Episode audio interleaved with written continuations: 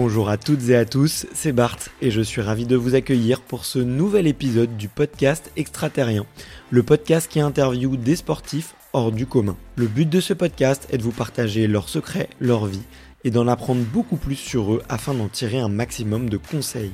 Donc si vous aimez le sport, l'aventure, le développement personnel ou que vous aimez simplement vous inspirer de personnalités remarquables, alors ce podcast est fait pour vous. Juste avant de commencer, j'ai quelques messages à vous faire passer. Si c'est la première fois que vous écoutez le podcast, je vous remercie d'être arrivé jusqu'ici. D'ailleurs, je vous recommande l'épisode avec Mathieu Torder qui a traversé l'Antarctique à seulement 27 ans. D'autre part, si vous ne le savez pas, j'ai beaucoup d'ambition avec ce podcast et je souhaite aller chercher des sportifs de plus en plus incroyables. Et j'aimerais vraiment interviewer vos sportifs préférés. Sachez que l'un des meilleurs moyens de les convaincre de participer, c'est notamment de leur montrer que vous êtes nombreux à adorer le podcast sur les réseaux sociaux et sur les notes iTunes.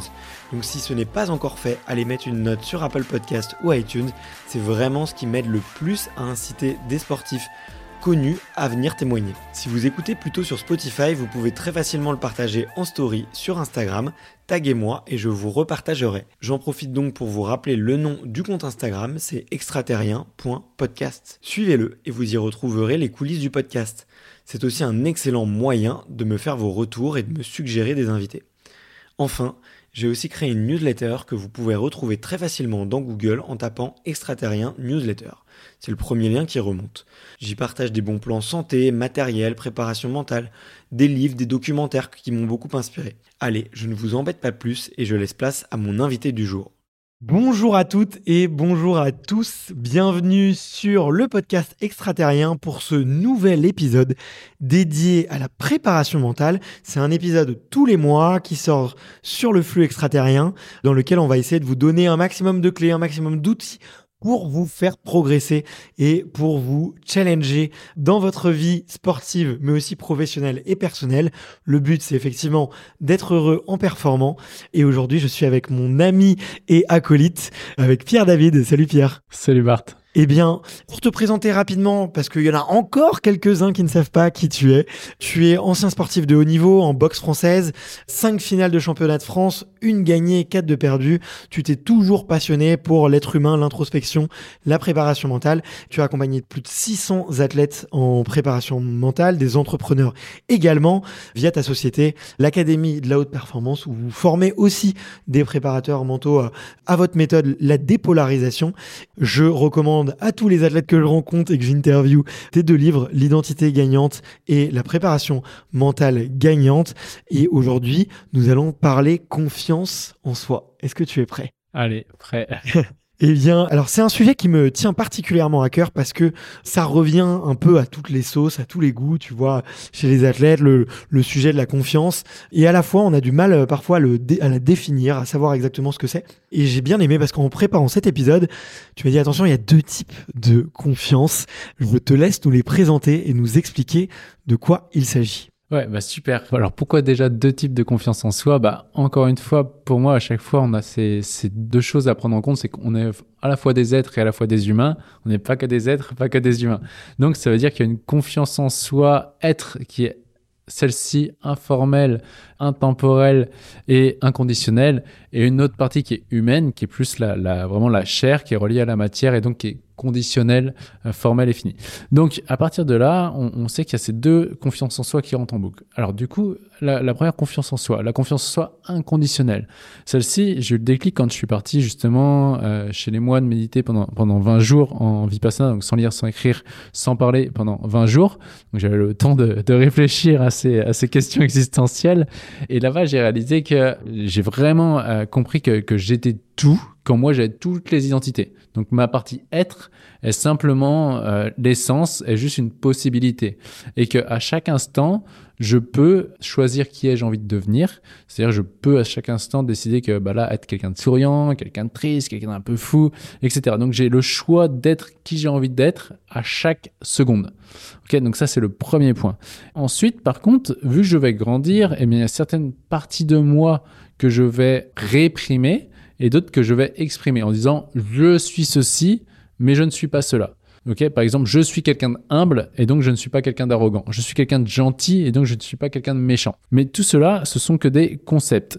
Et quand je me définis moi-même, bah peut-être que moi je vais me définir de quelqu'un d'altruiste, et pour autant, bah, quelqu'un d'un autre point de vue va me définir comme quelqu'un euh, d'égoïste. Par exemple, si je reste au travail pour aider mes collègues, eh ben, peut-être que je vais être vu par mes collègues comme quelqu'un d'altruiste, et pour autant, bah, à la maison, il y a peut-être mes enfants ou mon mari qui peut dire Ah oui, mais euh, elle est égoïste, elle pense qu'à elle vu qu'elle va au travail par exemple, elle est carriériste, par exemple. Et donc, euh, chaque être humain va en permanence poser un jugement sur soi.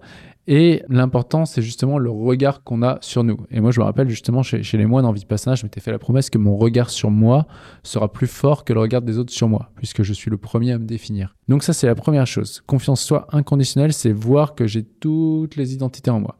Et ensuite, la deuxième chose, c'est que j'ai beau à un moment donné me définir comme quelqu'un d'excellent, si mes résultats, je continue et je continue de courir après quelque chose qui ne correspond pas, eh bien forcément l'excellence, je vais pas pouvoir sur du long terme tenir des bons résultats.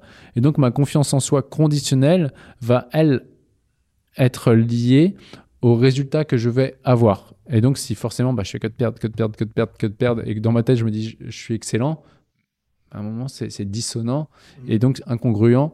Et bah, la confiance en soi euh, conditionnelle, on va pas pouvoir la construire puisque notre subconscient, à un moment, va se dire non mais attends, tu, tu te fous moi, en fait, t'es pas si excellent que ça puisque t'as pas les résultats.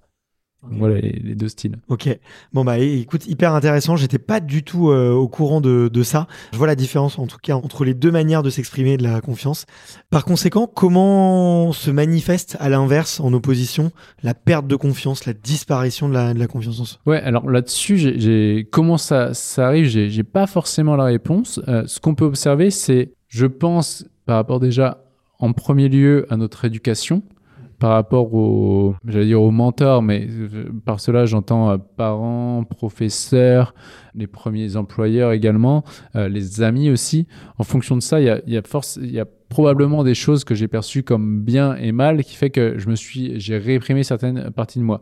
Par exemple, si euh, au tout début euh, j'ai eu une mauvaise note par exemple et que euh, à ce moment un de mes parents ou quelqu'un s'est moqué de moi et a dit "Ah mais t'es vraiment nul" et que à ce moment je l'ai cru, ça s'appelle une suggestion directe en hypnose. tu es nul et si l'autre y croit, ça s'appelle une suggestion qui est passée directe. Donc si l'enfant à ce moment-là se dit je suis nul, eh bien, il valide cette identité-là. Et si on fait une généralisation, eh bien, du coup, l'inverse de je suis nul, ça peut être je suis excellent ou je suis bon. Eh bien, forcément, il ne va pas l'avoir et donc il n'aura pas confiance en lui puisqu'il ne va pas pouvoir s'autoriser à exprimer le meilleur de lui-même puisque euh, si son identité est je suis nul, les résultats qu'il va matérialiser vont constamment tendre à lui montrer qu'en effet, il est nul. Donc ça, ça peut être une voix, par exemple. Ouais, donc selon toi, eh il y a toujours quand même un élément déclencheur ou une croyance qui va être euh, injectée, quoi, d'une certaine façon. Est-ce que euh, ça peut arriver aussi de se la construire tout seul ou toute seule, entre guillemets? Par là, j'entends euh, l'athlète qui va enchaîner les défaites ou la blessure, par exemple, qui peut avoir des, contraintes. C'est, ça peut être aussi ce genre d'événements qui vont créer des croyances inverses. Ouais, totalement. Là, justement, quand tu es en train de dire ça, bah, justement, on est sur la confiance en soi conditionnelle. Si, à force de répétition, on loupe les choses que l'on se fixe, bah, ça vient jouer sur la confiance en soi en termes d'identité, donc inconditionnelle. Et donc, on va se dire, non, mais je suis nul. Et là, on perd confiance en nous. Donc, après, ça peut être aussi lié à la comparaison. Donc, déjà, sur le premier point, le manque de confiance en soi, s'il se construit justement plus tardivement, on va dire après l'adolescence ou jeune adulte, souvent, je pense que ça va être lié à une répétition d'échecs et donc d'association négative hein, par rapport à un résultat donné, ou alors à un gros échec, un gros trauma. Et donc, c'est-à-dire quoi? Il y, a un, événement, et là, il y a beaucoup d'émotions négatives d'associer à cet événement. Et donc, dès qu'il y a une pensée, une perception de perte liée à des émotions très négatives, bah, ça crée du coup plutôt un, un trauma. Donc voilà, et là, à ce moment, eh bien, après, en justement dépolarisant, on peut, on peut transcender ça et transformer le négatif en positif et donc récupérer confiance en soi rapidement. Mais là, on peut construire le manque de confiance en soi. Et l'autre, ensuite, le deuxième point que je vais aborder, c'était sur la comparaison. C'est-à-dire que si on se compare, Ralph Waldo Emerson, un, écrivain euh, américain, disait tout le temps, euh, disait dans son livre La confiance, justement, comparaison égale euh, suicide, envie égale ignorance. Donc, quand on se compare, avec la, phrase de Dr. John de Martini qui est dès que tu te compares, tu perds ton avantage concurrentiel. Donc, dès qu'on se compare à un autre être humain, on est en train de comparer deux systèmes de priorité intrinsèques différents, deux unicités différentes. Et dès qu'on se compare à quelqu'un d'autre, on va dire quoi? On va se dire soit je suis mieux ou je suis moins bien. Et dès qu'on se dit je suis mieux que quelqu'un ou je suis moins bien que quelqu'un, on se déconnecte de notre potentiel. Donc si forcément on regarde d'autres personnes qui n'ont pas notre expérience de vie, qui n'ont pas vécu ce qu'on a vécu, et si on les perçoit comme ah mais lui il est mieux que moi, bah nous on va perdre confiance en eux. Bien sûr, et puis en plus, euh, comme euh, on l'a dit dans précédents euh, épisodes, l'esprit humain peut avoir tendance à aller chercher le négatif dans la comparaison et omettre le, positif. Ça me parle beaucoup, moi justement, parce que bah, directement d'ailleurs sur l'activité de, de, de podcasteur et même d'entrepreneur au sens plus large, bah, souvent j'étais un peu euh, happé par euh, notamment les réseaux sociaux, aller voir ce que d'autres créateurs de contenu peuvent faire et me dire ah bah tiens là, plus les réseaux sociaux ont un, un effet hyper perverse quoi. Tu, parce que tu vois les chiffres, ah tiens lui il a fait tant de vues, il a fait tant de likes, ah lui waouh il a tel, nouveau projet et moi j'ai pas. Et en fait, ouais, on oublie euh, quel est, euh, quels sont ses objectifs à soi et qu'est-ce qu'on a envie de réaliser. Et, c'est là où la dépolarisation inversée est pour moi un, outil qui est fantastique. Parce que dès qu'on se compare à quelqu'un d'autre, par exemple sur les réseaux sociaux, il a plus de followers que moi, euh, ok, donc factuellement, qu'est-ce qu'il a? Après, on va aller voir sous quelle forme nous, on l'exprime aussi. Et là, waouh, juste en faisant ça, en autant 10 moments, les gens reprennent une, estime d'eux-mêmes. Et après, avec le jeu bénéfice-inconvénient, on voit que, fait, c'est bon. C'est juste qu'on est deux personnes différentes. Mais moi aussi, si je continue dans cette voie-là, j'aurai des résultats qui correspondent à ma forme. D'accord. Est-ce qu'on peut euh, réexpliquer euh, un peu le, protocole un peu plus en détail sur la dépolarisation inversée? On l'a déjà fait. Alors pour les, auditeurs qui n'ont pas écouté, sachez qu'on a fait un épisode sur vraiment euh, tout le protocole de la dépolarisation et de la dépolarisation inversée. Je vous recommande d'aller l'écouter tout de suite. C'est un bijou.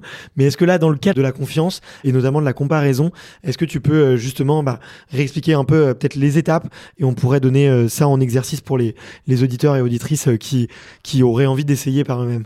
Ouais, bah, carrément. Et, juste avant d'aller sur la dépolarisation inversée, parce que je l'avais en tête et je l'ai pas dit tout à l'heure, du coup je, je, dis maintenant pour être sûr de poser. Moi, ce que je peux remarquer dans les athlètes qu'on accompagne, qui ont parfois un manque de confiance, c'est aussi à ce moment, des fois, ne pas reconnaître, aimer, accepter la partie arrogante en nous. Tu vois, ça c'est vraiment ça chez les athlètes qu'on peut voir où les gens les voient comme confiants et eux ils ont une petite faille à l'intérieur et ils n'arrivent pas à percer au plus haut niveau. Ils sentent qu'ils sont bridés, bah là, souvent, il y a déjà aimé accepter le côté arrogant chez nous pour justement pouvoir exprimer totalement cette confiance. Parce que souvent, quand euh, on manque de confiance en soi, les gens qui ont plus nous agacer sont ceux qu'on perçoit avoir très confiance en eux. Ça, c'est donc là la, première étape que j'avais vraiment omis, c'est la dépolation classique. Pour ça, est vraiment très efficace et on, on ressent chez les athlètes qu'on accompagne où justement ils vont se dire, ok, là, je me sens que je me sens plus solide et je peux prendre ma place, quoi.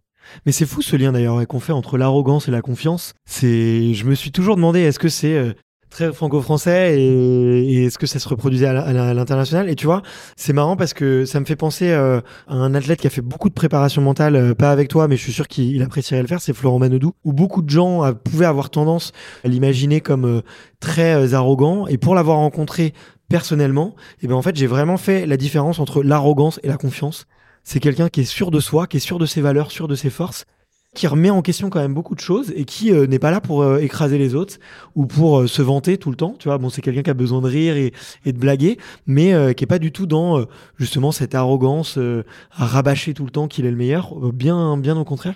Donc, c'est grâce à toi, en tout cas, que j'ai bien vu la différence entre les deux, quoi. Ouais. Et, par contre, l'entourage peut le percevoir comme ça, c'est ça? Ouais, ouais, exactement. exactement. Encore une fois. Et moi, j'ai eu beaucoup d'auditeurs qui ont écouté l'épisode en me disant, ah, je redécouvre l'homme. Je pensais que l'image qu'il donnait était l'image de quelqu'un d'arrogant et, en fait bah, quand tu lui parles une heure et demie deux heures euh, bah, tu vois que c'est pas le cas en fait. C'est de la confiance c'est une sérénité, mais c'est pas de l'arrogance ou même un caractère un peu toxique et écrasant. Tu vois, comme ça, ça aurait pu être perdu.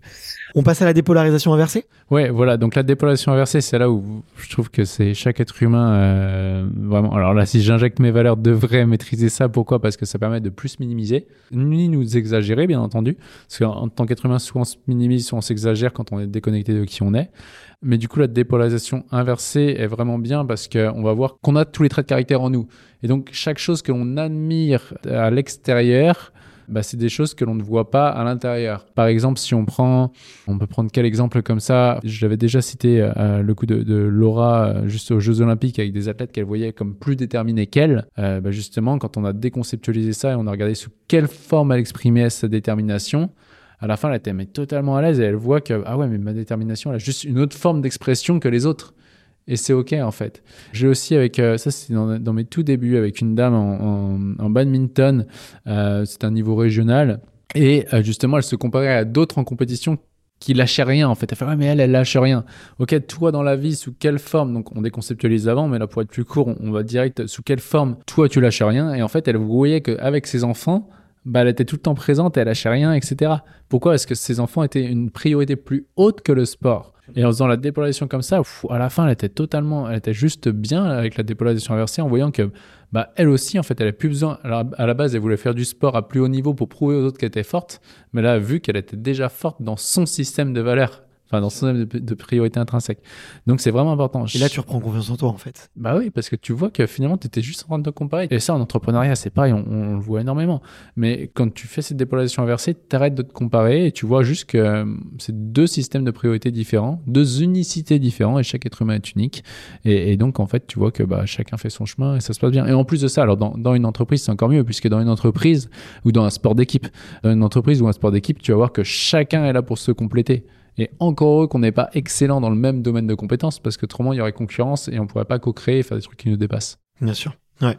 Si on voulait donner un petit exercice pour nos auditeurs et auditrices euh, en quelques en quelques étapes, quel devoir on leur donne? Quel devoir on leur donne? Moi, je pourrais leur donner la première chose. Serait, alors, je sais que ça va être un peu challengeant, mais mais ce serait euh, aller noter euh, trois traits de caractère que vous admirez dans la vie, trouver qui les exprime, et ensuite bah, aller voir vous sous quelle forme noter 10 moments où vous exprimez ce trait de caractère. Je ne sais pas si c'est par exemple quelqu'un que vous percevez excellent, bah allez voir sous quelle forme vous le faites. Si c'est quelqu'un que vous percevez euh, avoir de la notoriété, allez voir sous quelle forme vous le faites. Euh, et vraiment noter une dizaine de moments comme ça jusqu'à temps que vous dites ouais mais en fait c'est bon, il me manque rien. Hmm. Ok. Et ça, effectivement, ça permet de regagner confiance en soi et de moins se comparer, ou en tout cas de se comparer sainement, si on peut dire. À quel moment euh, faire appel à un préparateur mental quand on sent qu'on on commence à, perdre confiance en soi. On entend souvent, euh, enfin on entend souvent, tu vois, dans la presse, dans des commentateurs, euh, tiens, euh, cet athlète, il est dans un cercle vicieux, il est en train de perdre confiance en lui ou il perd confiance en lui. À quel moment, toi, tu, j'imagine le plus tôt possible, mais à quel moment, toi, les gens viennent te voir généralement pour résoudre ce souci-là? Ouais, alors nous, ça dépend. Il y a des gens qui sont il y a des gens qui, ont déjà travaillé avec quelqu'un et euh, qui voient qu'ils ont avancé mais qui ont atteint un petit plafond de verre et du coup ils viennent nous voir. Et il y en a d'autres simplement en regardant des vidéos, en lisant le livre, ça leur parle et ils viennent. Après, en théorie, en effet, aujourd'hui, euh, si vous écoutez ce podcast, j'ai envie de dire, euh, ça dépend combien de temps vous avez envie de perdre entre guillemets à essayer de le faire seul. C'est juste cette relation à combien de temps est-ce que j'ai envie de ne pas exploiter à 100% mon potentiel. Si votre réponse c'est euh, bah, je suis OK pour pendant encore six mois voir que je suis pas à 100% et je suis aligné avec ça, bah continuez six mois. Mais si vous dites OK, bah non, le plus rapidement possible, j'ai envie d'exprimer mon plein potentiel, bah dans ces cas-là, allez voir quelqu'un euh, qui va vous aider. Ça le truc, c'est qu'il n'y a pas de honte à aller voir une personne qui va nous aider. C'est pas parce qu'on va voir quelqu'un qu'on est fragile. Ça, c'est ouf. On va voir un préparateur physique. Là, c'est normal d'aller voir un préparateur physique, d'avoir quelqu'un qui nous fait des plans d'entraînement pour être bien physiquement là, c'est normal et c'est fait partie, c'est naturellement accepté. En revanche, aller voir quelqu'un pour le mental, ah bah non, c'est être faible, ou ça se fait pas, ou je sais pas, j'ai pas de problème. Et c'est trop drôle en fait quand on regarde. Alors que finalement, enfin, c'est aussi euh, un axe d'apprentissage qu'on n'apprend pas à l'école et donc qu'on peut se dire, bah tiens, ouais, je décide de mettre euh, du temps et des pensées et de l'énergie pendant quelques mois pour apprendre comment je fonctionne de l'intérieur, comment mon cerveau fonctionne pour prendre confiance en moi. Donc moi, la réponse aujourd'hui, je dirais vraiment euh, bah, le plus rapidement possible si vous avez envie de vivre à 200%. Quoi. Ouais. Il y a encore euh, beaucoup d'athlètes de haut niveau qui viennent te voir euh, et qui peuvent avoir honte ou ne pas être à l'aise justement avec l'idée d'aller voir un préparateur mental? Alors chez nous, j'ai l'impression que non, pas forcément, puisque les gens en général se reconnaissent dans mon histoire puis vu que l'Académie de euh, quand j'ai monté à la base, et euh, je suis content que ce soit parce que j'ai monté tout seul et je pensais, enfin, comme quoi la vision s'est réalisée, où nous, on est une équipe de sportifs pour des sportifs. Les coachs qui sont dans l'Académie de l'auto performance ont d'abord été clients soit en tant que sportif, soit en tant que préparateur euh, mental, anciens sportifs qui se sont ensuite libérés. Voilà, on a plusieurs sportifs de haut niveau quand même dans l'équipe, anciens sportifs de haut niveau dans l'équipe. Il y a, je pense, chez nous ce rapport où d'entraide entre guillemets entre entre sportifs. Donc euh, voilà, mais, mais euh, j'ai pu l'entendre ou le percevoir à l'époque des gens qui hésitent euh, en mode ok, par contre je le dis à personne, personne autour de moi n'est au courant. Ça, on l'entend encore. Personne autour de moi n'est au courant. Le coach n'est pas au courant, ça on l'a aussi entendu. Et ils attendent d'avoir les résultats avant d'en parler. Ouais. Ouais, bien sûr, bien sûr. Mais ça, c'est effectivement, c'est assez fréquent. Et puis en plus, euh, on peut le voir des fois. Y a, euh, malheureusement, des petits sujets euh, d'ego, euh, des petites guéguerres, euh, effectivement, avec des, des coachs qui peuvent se sentir un peu dépossédés ou qui sont du coup pas là pour vraiment rendre service à l'athlète, parce que je pense que un être humain, enfin le meilleur accompagnant, le meilleur accompagnateur, accompagnatrice, c'est euh, la personne simplement qui est capable de aussi euh, connaître ses limites et de savoir à quel moment il faut aller chercher d'autres expertises autour, euh, autour de l'athlète. Ouais, et être vraiment au service de l'athlète et dire bah, vas-y en fait. Moi je pense que c'est mon, premier entraîneur de boxe qui m'a le plus aidé là-dessus. où j'étais en une période où mon club il pouvait pas m'accompagner pour aller plus loin, j'avais besoin de, me renouveler et tout, d'aller dans les plus gros clubs. Et quand je suis parti, c'était dur toi de dire à mon club ouais j'ai envie de changer d'entraîneur, j'ai envie de voir autre chose. Et lui, ce qu'il m'a dit, il m'a dit, mais vas-y en fait. tu vois, il m'a dit, si tu perçois que moi, je peux pas t'emmener plus loin, vas-y, va ailleurs. Et puis, tu es bienvenu ici, reviens quand tu veux et vas-y, tu vois, prends ton envol, quoi.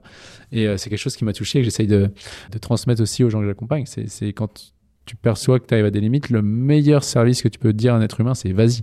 Vas-y, va voir ailleurs, en fait. S'il y a mieux ailleurs, bah, je peux pas t'en empêcher en fait d'y aller. Je suis là pour t'aider. Et aider, c'est aussi accepter et aider l'autre à, se séparer de nous si on perçoit qu'on est à nos, limites. Ouais, bien sûr.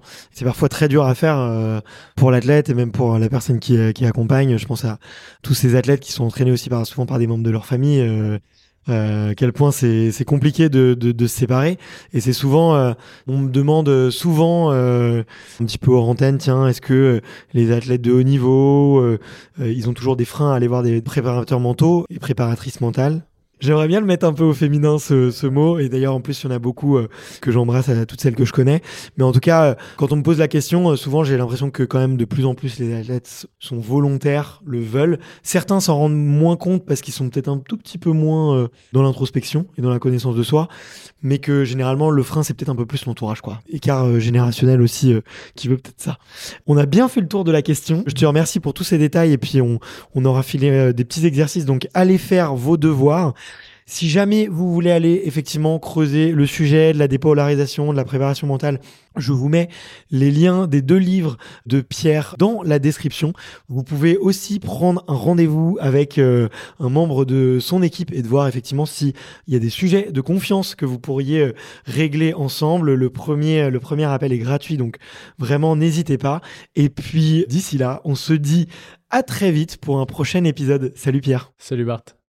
Merci d'avoir écouté cet épisode jusqu'au bout. Si vous êtes encore là, c'est sûrement que l'épisode vous a plu, donc n'hésitez pas à le faire savoir autour de vous et à vous abonner pour ne louper aucun épisode. J'ai mis tous les liens dans la description, donc n'hésitez pas à y jeter un coup d'œil. Et sinon, moi je vous dis à la semaine prochaine pour une prochaine interview. Ciao